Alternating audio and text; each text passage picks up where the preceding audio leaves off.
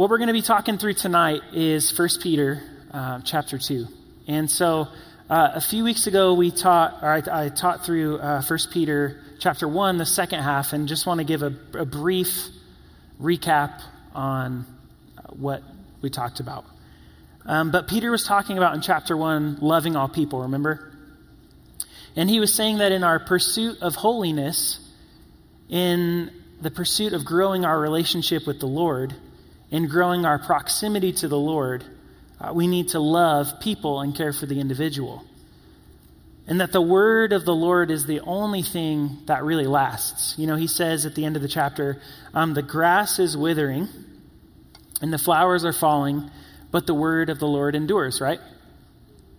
And so Peter is continuing that thought process in chapter 2, and he's encouraging us to lay aside the things of the world, right? He's encouraging us to lay aside jealousy, to lay aside bitterness, and to start fresh with this desire for the Word. So that we may know and grow knowing that the Lord is good. Amen? That we've tasted and seen that the Lord is good. And I know it gets hard sometimes to always desire the Lord, right? And it's easy to get sucked into the monotony of life it's easy to get sucked into the day to day routines, uh, to social media or whatever have you. But in this chapter, what Peter's doing is he's really challenging us on our love for the Lord and how we pursue God over the lusts of the flesh. So, you guys ready? All right, let's pray. Lord, we thank you so much just for tonight, for the opportunity to be in your word, to learn more of what it looks like to come after you, God, to desire your word afresh, to grow in our knowledge and understanding of you. Lord, and we just pray that the barriers that we've built up or the things in our lives that have gotten in the way of our pursuit of you and our pursuit of holiness and our deepening relationship with you, God, that those things would fade away tonight. Lord, we want to come to you afresh with a broken and contrite heart, desiring you more than anything else so we invite your presence afresh tonight. Would you meet us, Lord? We pray these things in Jesus' name. Amen. Amen. So if you haven't already, let's open up our Bibles to 1 Peter chapter 2, and uh, we'll start in verse 1. And I love how Peter starts this chapter, okay? Because he starts with a reminder that, like, hey guys, it's uh, time to get in the Word. We need to check our hearts. There's no like warm up or anything. He just comes out and he's like, hey, we're going to examine your hearts today and see what's going on and uh, see what a mess you are. So it's really good. So in verse 1, he says, Therefore, lay aside all malice, all deceit, hypocrisy, envy, and all evil speaking as newborn babes. Desire the pure milk of the word, that you may grow thereby, if indeed you have tasted that the Lord is gracious.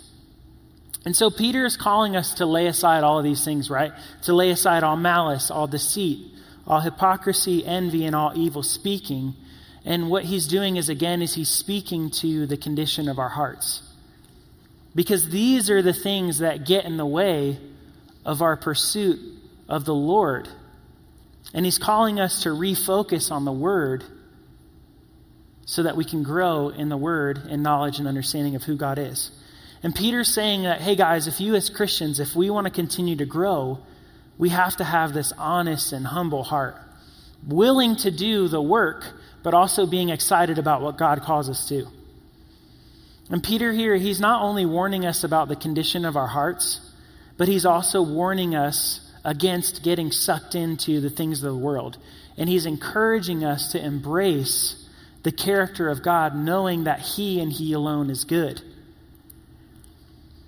Peter's not saying here, like, hey guys, it's time to check all your outward boxes. Do you look nice? Do people think, like, man, the way he dresses, the way that you look, you're probably a Christian? No, he's saying that it has nothing to do with our outward appearance. It's, it's about what's going on on the inside, right?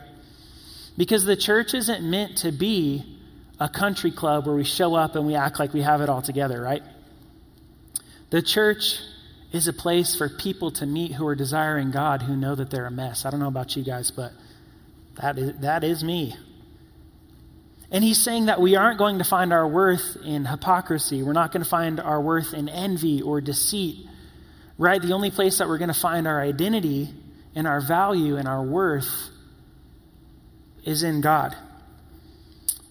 And I think that this is really something that we need more of in today's world. Is that, that to remember where our value comes from. Because there are so many things nowadays, and I, I, think that you'd agree that strive for our attention, that pull for our focus, you know, whether it's the news, everyone's offering this false sense of, of fulfillment, right? Like, oh, if I if I only had this, then my life would be complete. Oh, if I only had this experience, if I was only able to do this, if I was only able to see this, if I was only able to feel this, my life would be complete. And everyone has something to offer you, right? Because the reality about our culture is that it's all about sensationalism. Everyone has something to offer that excites you for a moment or entices you emotionally, that draws you in. But we know from chapter one that that stuff doesn't last, right? That when the trials come, that when things get hard, the only thing that we can stand on and find purpose and value and grow through those times is through the Word of God.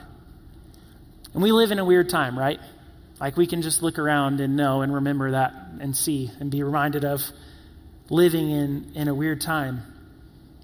There's advertising like never before, ads like never before, there's targeted marketing on, on social media, and there's things that are trying to speak to that and evoke that sense of purpose in us. And I don't know if you guys have noticed this, but this has happened to me a few times in the past couple weeks. But um, I was talking to my mom, and we're just, I call my mom like once a week and we just talk. They live in, in South Carolina.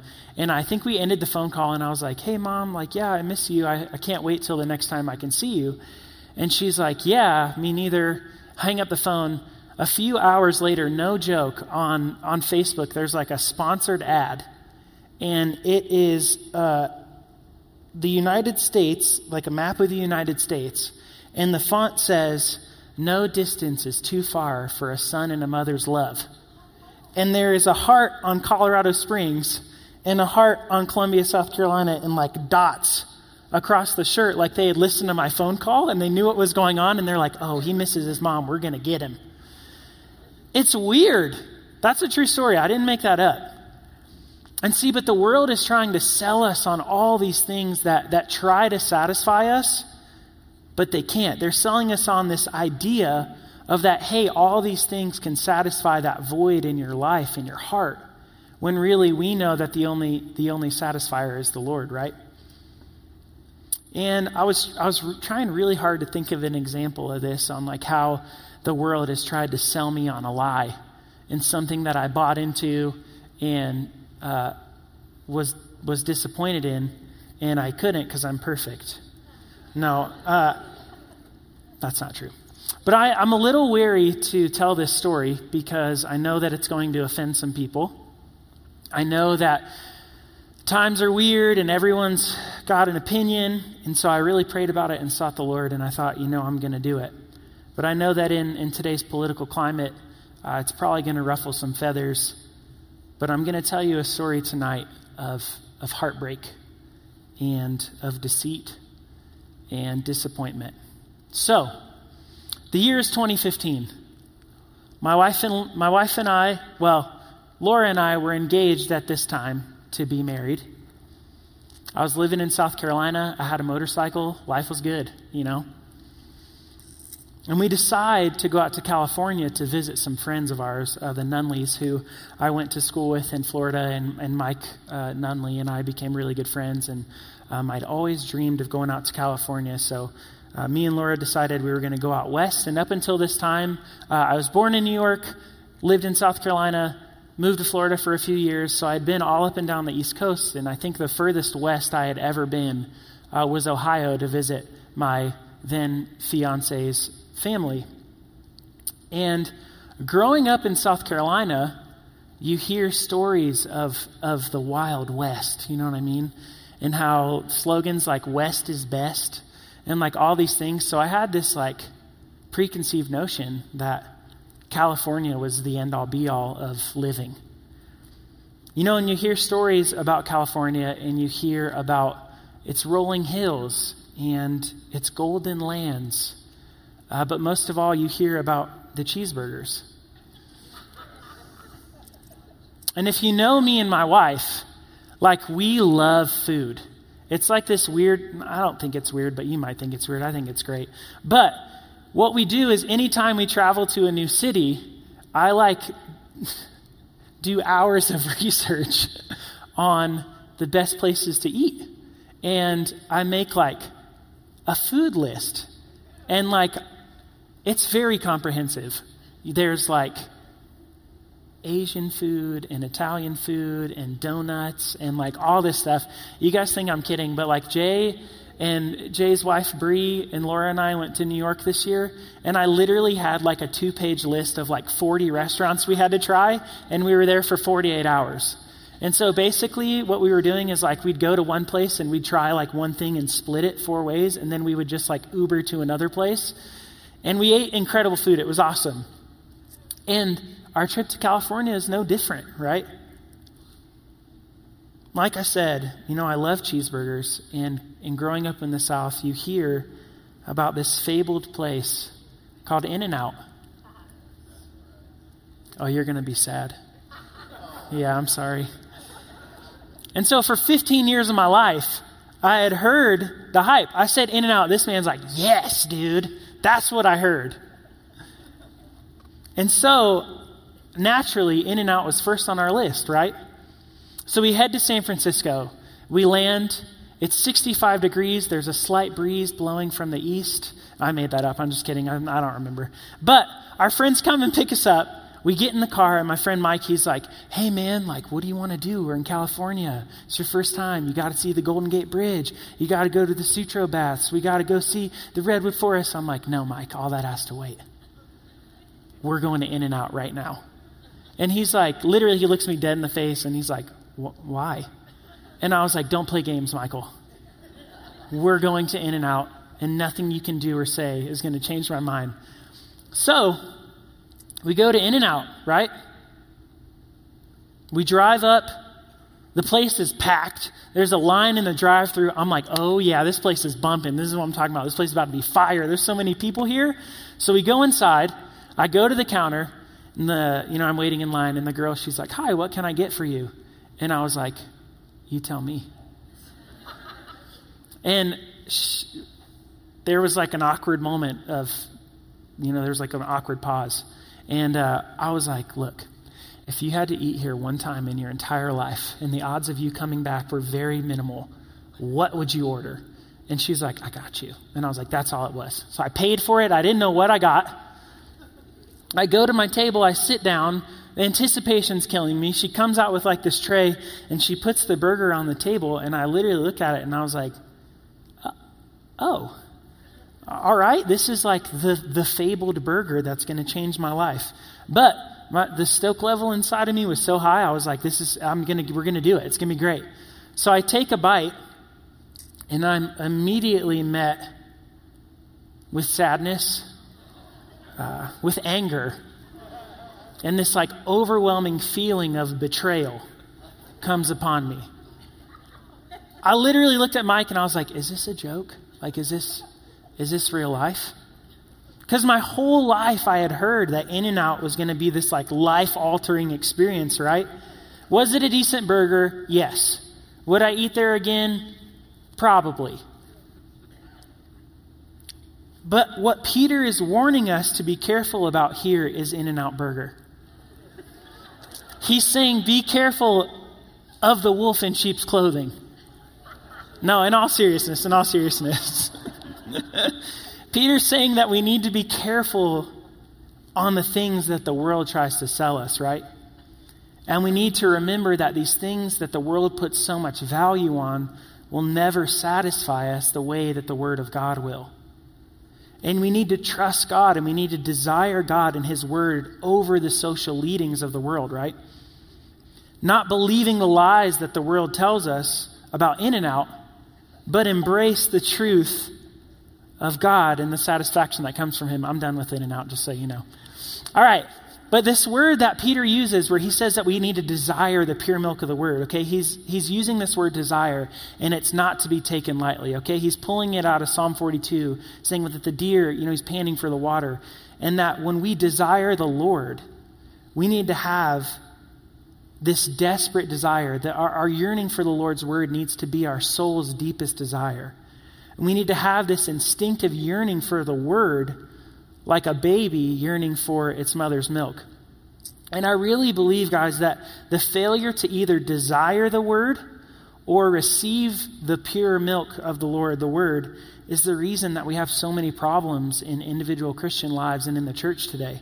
Because we're not doing, we're not willing to do our due diligence and spend time in the Word, invest in our relationship with the Lord, and allowing our hearts to be changed. We're just going through our daily routine as if God was nothing. But the truth is, is that we can't grow spiritually without the Word of God. Because it's the thing that nourishes our souls, right? And so in verse 4, Peter says, Coming to him as to a living stone, rejected indeed by men, but chosen by God and precious, you also, as living stones, are being built up a spiritual house, a holy priesthood to offer up spiritual sacrifices acceptable to God through Jesus Christ. And Peter says that we're coming to him as to a living stone. And we know that Peter uh, or Petrus in the Greek means little rock, right? So it's only fitting that he would throw in the stone reference in this chapter, I guess. But we see Peter's heart being moved here by what he's writing, right? This is Peter. This is like tough fisherman, swordsman, like, oh, you're going to come at Jesus. I'm cutting off your ear, boy. Like, that's Peter, right? And all of a sudden in this chapter, we see him start using the word, word precious which is it's a weird dichotomy there, right? And he doesn't just use it once, he uses it a few times. But the cool thing about that is it's obvious that Peter has tasted and seen the Lord's grace in his life. And he's experienced it, and it has moved his heart to compassion, right?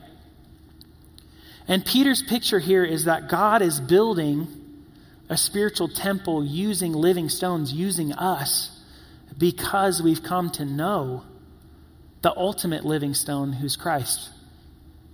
And he says that this spiritual house, right, the spiritual house shows us that as much as Israel had the temple, Christians also have one, right? Yet the Christian temple, it's, it's, it's spiritual, it's not physical, because we know that we are the mobile temple, right? And I'll never forget when uh, this concept uh, really came to life in my life that, that the thought of being the mobile temple. And we, my wife and I had the opportunity to go to Israel last February. Awesome time. We had a ton of fun. Uh, but there was one day where we went into the old city and we went to the Wailing Wall. And if you haven't ever seen the Wailing Wall before, it's this the wall on, that separates um, the Jewish quarter basically from the Muslim quarter. And there are hundreds and hundreds and hundreds of, of Jews who gather at this wall at all times of the day and they pray. And they stick notes in the wall, they leave their prayers in the wall. We went into this museum, and the wall goes like 300 feet underground, and all through these catacombs, there's people praying. Um, they they kind of separated it and separate it into men and women, but it's it's it's really cool. It's insane. And the, the thought process is, is that where Dome of the Rock is, so basically like Dome of the Rock would be here, and then the Wailing Wall, and then the Jewish quarter. Um, but the thought process is, is that's as close as they can get to the holy, where the Holy of Holies used to be, which is now, they think the temple, uh, Dome of the Rock was built on the old Temple Mount. And so they can't go into the, the Muslim quarter because it's, it's unclean. And so that's as close as they can get. So that's their, their closeness, their proximity to the Lord, right? And we're standing there, and there's like a gate around it. And if you can go down to the wall, but if you want to go down to the wall, you have to put on a yarmulke and a shawl. And uh, my wife came up to me and she was like, Hey, are you going to go down to the wall? And uh, I was kind of just like having my own little time with the Lord there. And I was like, I, I don't know, I might, I might go down there. Um, and so I just remember my heart breaking in that moment and thinking, like, man, they're, they're so close. You know what I mean? but they're missing the person of Jesus. And my heart literally broke in that moment. And I, I don't know if there was ever been a time where I heard the Lord's voice more clearly uh, than in that moment. But He said, You don't have to go down to the wall to pray for me to hear it, right? You don't have to follow the rules. You don't have to live by the regulations because I'm with you and I'm in you. You are the mobile temple, and you have more freedom than you can fathom. And I just started to cry, right? Obviously. But what's cool, uh, but what's cool about that is, is the message there, right?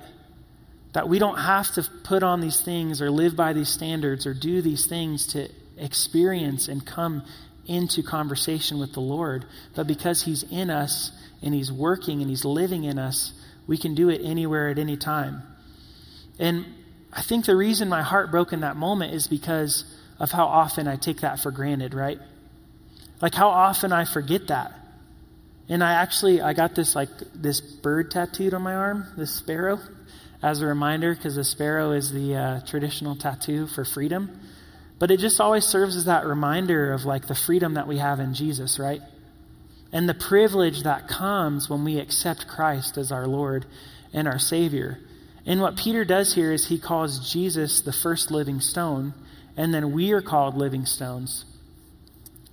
And we live and have freedom because we're connected with Him who is the source of life. And he goes on to say that we are chosen by God and that we're precious. And I just want to remind everyone of that uh, in here tonight. That you are precious in the sight of the Lord, right? It's not what society, the label that society puts on you. It's not the label that your parents put on you, that your friends put on you, that your past sins put on you. It's who God says that you are, and He says that you are set apart, that you're chosen, that you are loved, and that you are precious. So remember that tonight. And Peter calls us to be a holy priesthood. And he says that we're to offer up spiritual sacrifices that are acceptable to God through Jesus Christ. And see, if it's God who does the work of building, it's our job and it's our responsibility to do the job of offering sacrifices that are pleasing to Him. And you may be thinking in here tonight, like, what the heck does that mean? Do I have to go out and give my firstborn calf to the Lord? No, we know that's not true. And what I want to do is I want to look at Psalm 51 for just a second and uh, read through what David has to say about this. You don't have to turn there, I'm going to read there, but it's Psalm 51 and it's verse 16. And David says, For you do not desire sacrifice, or else I would give it. You do not delight in burnt offering. The sacrifices of, of God are a broken spirit, a broken and contrite heart. These things, O God, you do not despise. And I think that's the reminder that we need tonight. You know, in the Old Testament, they relied on sacrifice, on priesthood, on religion, on tradition for cleansing. And what Jesus did is when he came, he came to fulfill the law and he came to grant us freedom from those things by atoning for them himself, right? We don't need a wall or whatever it may be to have access to the Lord because right here, right now, we have the opportunity to press into the Lord and to meet with Him, yeah? But here's the kicker. You know, Peter says that we have to come with a broken spirit and a patient heart. So, what that means is when you come into the sanctuary, when you're in your car and you turn on worship music, in the mornings when you decide, or when you have quiet time, or when you're reading your Bible or whatever it may be, like that you have to choose to press into the Lord, right? Choosing joy isn't going to be easy all the time. Coming in here after a hard day of work and choosing to press in and worship isn't, isn't easy all the time, right? And what Peter's saying here is that that's when the work begins, when we have to push through our crud to meet with the Lord. That when we're desperate for the Lord, with our desire that God will meet with us. And see, as, as this royal priesthood, as this holy priesthood, we have this access to God and we can offer up these spiritual sacrifices, which we now know are the fruit of our lips. Worshiping, coming from before the Lord with that broken spirit, with that patient heart. But that's the approach that we have to take. Because even though we are living stones, we can't build something great for God without God. Does that make sense? We can't build something great for God without God because it takes being submitted to the will of God. It takes being willing to be used by God to build something great for the kingdom of God because the authority that we have, we know, is ultimately only through the authority of who? Jesus. Okay. You got it. he goes on in verse 6. He says, Therefore, it is also contained in the scripture Behold, I lay in Zion a chief cornerstone, elect, precious, and he who believes on him will by no means be put to shame. Therefore, to you who believe, he is precious. But to those who are disobedient, the stone which the builders rejected has become the chief cornerstone, and a stone of stumbling and a rock of offense. They stumble, being disobedient to the word to which they also were appointed. And Peter starts uh, verse 6 and he says, Behold, I lay in Zion a chief cornerstone. And what he's doing is he's going back to this idea of us being built into a spiritual house, right? And if we're being built into a spiritual house, there's no doubt who our chief cornerstone is, right? It has to be Jesus. Okay, we're getting better. We're doing great. And Peter says that even though men have rejected Jesus, he has become the chief cornerstone in the work of building the church. And Peter says, therefore, to who to you who believe, he is precious, right? Though this chief cornerstone is rejected by the disobedient and unbelieving, undeniably he has to be precious to the believer. And Peter's saying that Jesus needs to be precious in our lives. That the only way to know if a person is truly a believer is if Jesus is truly precious to them. This is kind of a cool side note, but I really like uh, Spurgeon, and Spurgeon actually taught his first message uh, on 1 Peter 2 7, that passage that we just read, and how Jesus is precious. And when they asked him, you know, hey, why did you, Charlie, Charlie, why did you speak? I think, I wish me and Spurgeon were friends, so I call him Charlie. But, Charlie, why did you speak on that, that passage? He said, I don't think I could have preached on any other Bible passage because Christ was so precious to my soul at that time, and I was in the flesh of my youthful love. I could not be silent when a precious Jesus was the subject. And ask yourself that question tonight, you know? Is Jesus really precious to me? Am I moved by God's grace every moment? Is Jesus truly everything to me? Because if the answer is no, tonight is the night to realign your priorities. Come down for prayer at the end of service. And if you find yourself wanting to fall more in love with God and wanting to desire more of God, I would encourage you to read through the Gospels. Because when you truly study the person of Jesus, how he loved, how he cared for people, the things that he did, how he went out of his way to show people that he loved them, you can't help but fall in love with his character, with how gracious he is. And I promise you that he will become more precious to you and you will fall more in love with the person of Jesus. And I love what Clarke says on this. He says, The honor is bestowed upon you who believe. Right? The honor of being in this building, of having our souls saved through the blood of Christ and becoming sons and daughters of the Almighty God. That's the, that's the honor of ours, right? The person of Jesus coming, dying, rising, redeeming, saving should always be precious to us. And we really can't allow our hearts to become hardened to the person of Jesus. And he ends verse 7 with this statement, and he says, The stone which the builders rejected has become the chief cornerstone. And now there's a, there's a story with Solomon's temple, and the story goes like this. So they were quarrying all the stones for Solomon's temple at, at, at a, a different place, and then they were transferring all the stones to the temple so that when they were building the temple, they were, they were so accurate and so precise with the crafting of these stones that they could fit these stones together without any mortar. Right? So they would just interlock so perfectly that they didn't have to use any binder to put them together. And so they were building the temple, and uh, this rock came, and they were trying to find it in the plans. They were trying to figure out what they were going to do with it, and they couldn't find the place for the stone. So they cast the stone away, threw it, threw it in the trash, basically, right? And so they continued to build the temple, they continued to work on it, and then it came to be that they were missing the chief cornerstone. They were missing the cornerstone of the temple. And so they called the foreman of the quarry and they were like, hey man, like I'm trying to find this stone so we can finish. I'm paraphrasing, obviously.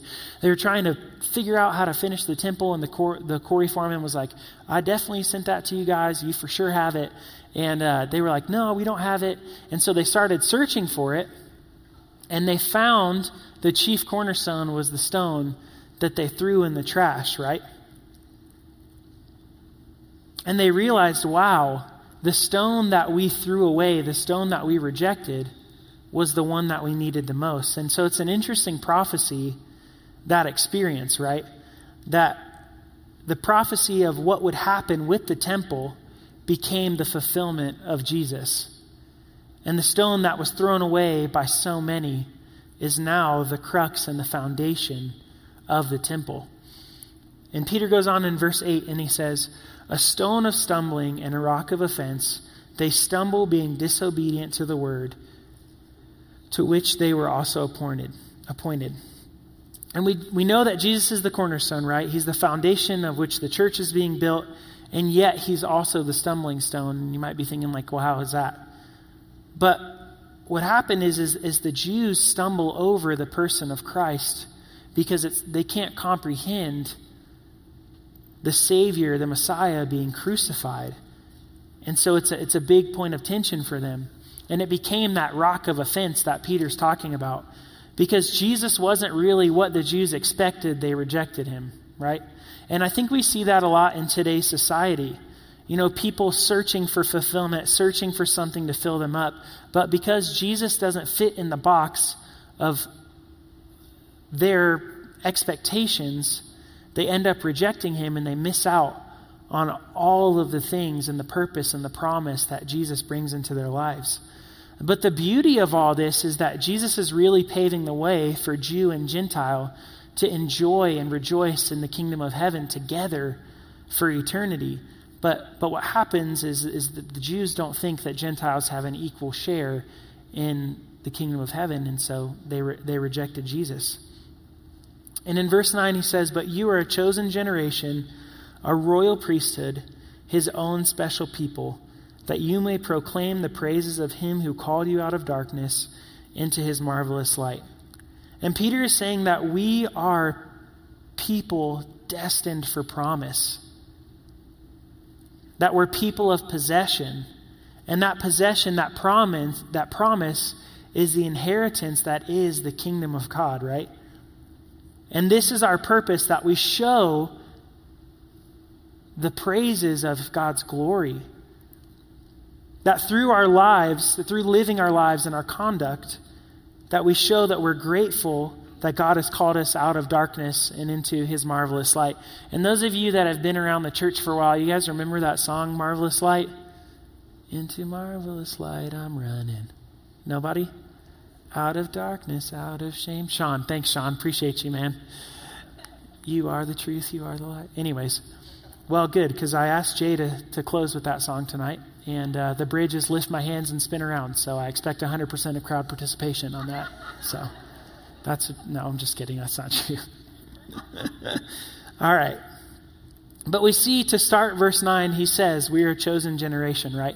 And what Peter's doing is Peter's saying that because of Christ, the things that once exclusively belonged to the children of Israel are no longer the sole property of Israel, but they belong to us too.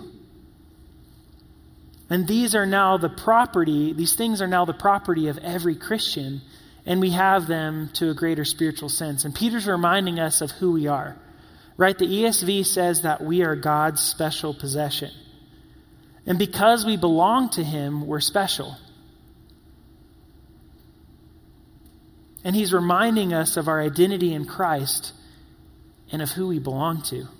Have you guys ever owned anything in your life that is special to you and only you, but only because it's yours? You know what I'm saying? Like people are like, hey, why do you love that thing? And you're like, well, it's mine. I had two things. One, I'm not going to talk a lot about because it's embarrassing, but it was a blanket, and I couldn't do anything without that thing till I was like 13 years old. And some of you guys are like 13 years old, and I know. It is, yeah. I got over that. I still have it, but it's in the basement at least. The second thing in my adult life is my dog. I have two dogs. One of them's name is Steve, and one of them's named Maggie. And I have a pic. That's Steve. Yeah, he's awesome. He's, yeah. But that's my special possession, I guess, you know. Uh, he's a husky mixed, he's gone, with Malamute or something like that. And Laura and I got him off of Craigslist in a Burger King parking lot, but that is a story for another time. And uh, boy, is he special. Um, so Steve is four now, and uh, he has had cancer, which we got removed. It was like a mass on his eye, really weird. Uh, he's had stitches multiple times. Uh, he has epilepsy. Um, what else? Oh, one time we were on a walk and he stabbed his eye with a yucca plant. And I bet you guys didn't know this, but there is such a thing as dog ophthalmologists, and they are very expensive. Uh, our our, our uh, dog ophthalmologist's name is Steve as well. And uh, see, you guys laughed, but he did not think that was funny at all. he was really upset. Oh, man. But he's been hospitalized multiple times. He takes eight pills a day to keep his seizures at bay because when he has seizures, he like clusters. And so he'll have like 20 seizures in 24 hours. It's insane. Um, and people sometimes are like, man, you guys put up with a lot with that dog. I would have put that dog way earlier, put that dog down way earlier. But because he's my dog, like he's my special possession, right? And like how much more so are we God's special possession that he would want to provide for us, that he would want to care for us, that he would want to keep us safe. And the cool thing about the Lord is that God takes ordinary people like you and like me, and because He works in us, He makes us special. And Peter goes on in verse 10 and he says, Who once were not a people, but are now the people of God. And guys, we were once without these privileges, right? And we hadn't experienced God, God's mercy, like Peter says, but now we've experienced God's mercy, and He calls us His people. And I think sometimes we, we don't really understand uh, the relief and the sense of privilege that came to the Gentiles through this new covenant with the Lord. And Peter's message in this is so wonderful. He says, basically, you didn't used to belong, but now you belong to God, and you're among God's people. That you may proclaim the praises of Him who called you out of darkness and into His marvelous light. And the purpose, guys, for, our, for these privileges, for, for these blessings that the Lord has given us, is not so that we can boast in them and lord them over other people, but it's so that we can proclaim the praises of Him who has done great things for us. Amen? And how many of us know and agree that testimonies are powerful, right? Like you hear someone's testimony and it moves your heart, it rekindles that spark sometimes. And Peter harps on this in the next chapter, and he says, Always be prepared to give an answer to everyone who asks you to give the reason for the hope that you have, right? And Jesus isn't meant to be this thing that we keep bottled up inside of us. Jesus is meant to be shared. He's meant to be this beacon of light, this beacon of hope that we spread to others to lead them to salvation. And since it's true that we're believers, we have, you know, we just learned that we have this right. We are God's chosen generation. We have this new access to God. we're a royal priesthood. We have this we live under this new government, we're a holy nation, and we serve a holy God. We're his own special people. And guys, that should affect the way that we live our lives as believers on a daily basis. And we see Peter call us to that in verse 11. And he says, Beloved, I beg you, as sojourners and pilgrims, abstain from fleshly lusts which war against the soul, having your conduct honorable among the Gentiles, that when they speak against you as evildoers, they may, by your good works, which they observe, glorify God in the day of visitation. And now Peter's addressing us in our relationship with the Lord, right? And in 1 John chapter 2 it says, "Do not love the world or the things of the world. If anyone loves the world, the love of the Father is not in him. For all that is in the world, the lust of the flesh, the lust of the eyes, and the pride of life, is not of the Father, but is of the world. And the world is passing away in the lust of it, but he who does not he who does the will of God abides forever.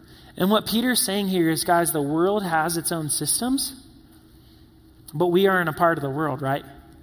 We're pilgrims here, we're visiting, and we need to live by the standards of heaven and not by the standards of earth. Because the standards of the, war, the world, they, they wage war against our souls. And Peter understands that these fleshly lusts tear us apart from the inside out, right? And to be a Christian means that we have to fight against these battles day in and day out as long as we continue to live and submit to those things of the flesh. And it's easy to see how the pursuit of the flesh really really changes a person and it can destroy our physical body, right? Whether it's addiction or stress or seeking fulfillment in any kind of way, you can see the effects that it has on people's minds, on their souls, on their spirit. But Peter says that we need to conduct ourselves honorably among the Gentiles or among unbelievers.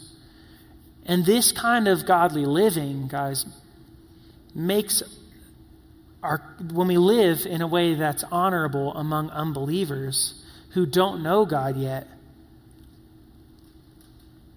we see God move through our character, right? We see people who wanted nothing to do with the Lord see the way that we live as an example and start to ask questions. And we see it play out on a daily basis in the media, in social media, what I mean, whatever have you. But we need to be an example of love and of hope in the community. And when you look at the history of the early church, you even see this in the early church. You see people thinking that the early church was just another pagan religion where they're drinking blood and doing weird stuff. But over time, it was clear that Christians were not immoral. And it was shown in the way that they lived their lives and the way that they loved people, and that people started, started to want to know more.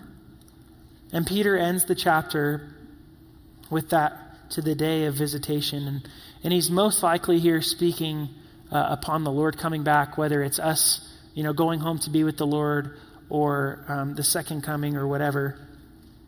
But it's this idea that believers may be drawn into closeness with the Lord, seeing the way that we live our lives as Christians. And they would want to glorify God on that day instead of hiding or cowering at the thought of judgment. And so I just wanted to encourage you guys tonight to live a life that is a witness before the world. You know, people are going to say ugly things to you, people are going to give you dirty looks, they may mock you, but let your life be a witness when the Lord comes to take you home. You know, I don't know about you, but I want people to say, like, wow, he was a great guy. he was kind, he was compassionate, he loved people, but most of all, he loved the Lord. He did the right things, he cared about everyone, I want to be more like him, ultimately pointing them to Jesus, right? Because, guys, that's, that's a true legacy. It's not the money you have, it's not the possessions you have, it's not the car you drive. It's bringing people into the knowledge and the love of who Jesus Christ is and how he takes broken things and makes them into something beautiful. So if you're in here tonight and you realize, man, I haven't been living my life for the Lord. now's the time to respond, to come down and get prayer. If you think, man, Jesus to me, yeah, he's just become another person. He's lost his preciousness in my life. Then come down and get prayer. If you've been living your life for something other than Jesus, it's time to come back. if you're not craving the sustenance of the word and you want that desire to be rekindled, then come down and let somebody pray for you. If you're living a life outside of your identity in God, outside of, of that, that love of the Lord, of being chosen, of being His special possession, then come down. Let's realign priorities. Are you living your life in a way that glorifies the Lord and leads people closer to Jesus? Because the truth is that the Lord wants to use you. You're set apart. Despite what anyone tells you, you have a purpose. And that purpose is to know God and to make God known, yeah? Let's pray. Lord, we thank you. Lord, just as we sang that, that when we think we've lost ourselves, that you know where we are, that you pick up our pieces, that you turn us into something beautiful. God, and despite what the world says, despite what anyone says, Lord, that you see us as precious and you see us as your sons and daughters, that we're set apart to love you, to know you, to be in relationship with you. Lord, and for those of us in here who, through uh, circumstance or situation, have lost sight of who we are, of who you are, God, who have started to believe the lies of the enemy, that we aren't worthy of anything, that there's no way that you could use us. Lord, we just pray against that in this moment. Lord, that you'd remind those of us in here who are struggling tonight with identity that you love us, that we have a purpose, that we're precious in your sight that our identity is in you and who you say we are, not in the lies that we tell ourselves.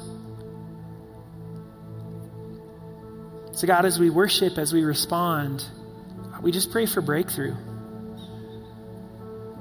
That the lies of the enemy would be drowned out by your marvelous light in the glory of God. So that we can leave this place tonight, Lord, wanting to grow in relationship with you knowing who we are in Christ with a new fire. Lord, we love you. We're excited to see what you do. We thank you for your grace and your mercy tonight. We pray all these things in Jesus' name. And everyone said, Amen.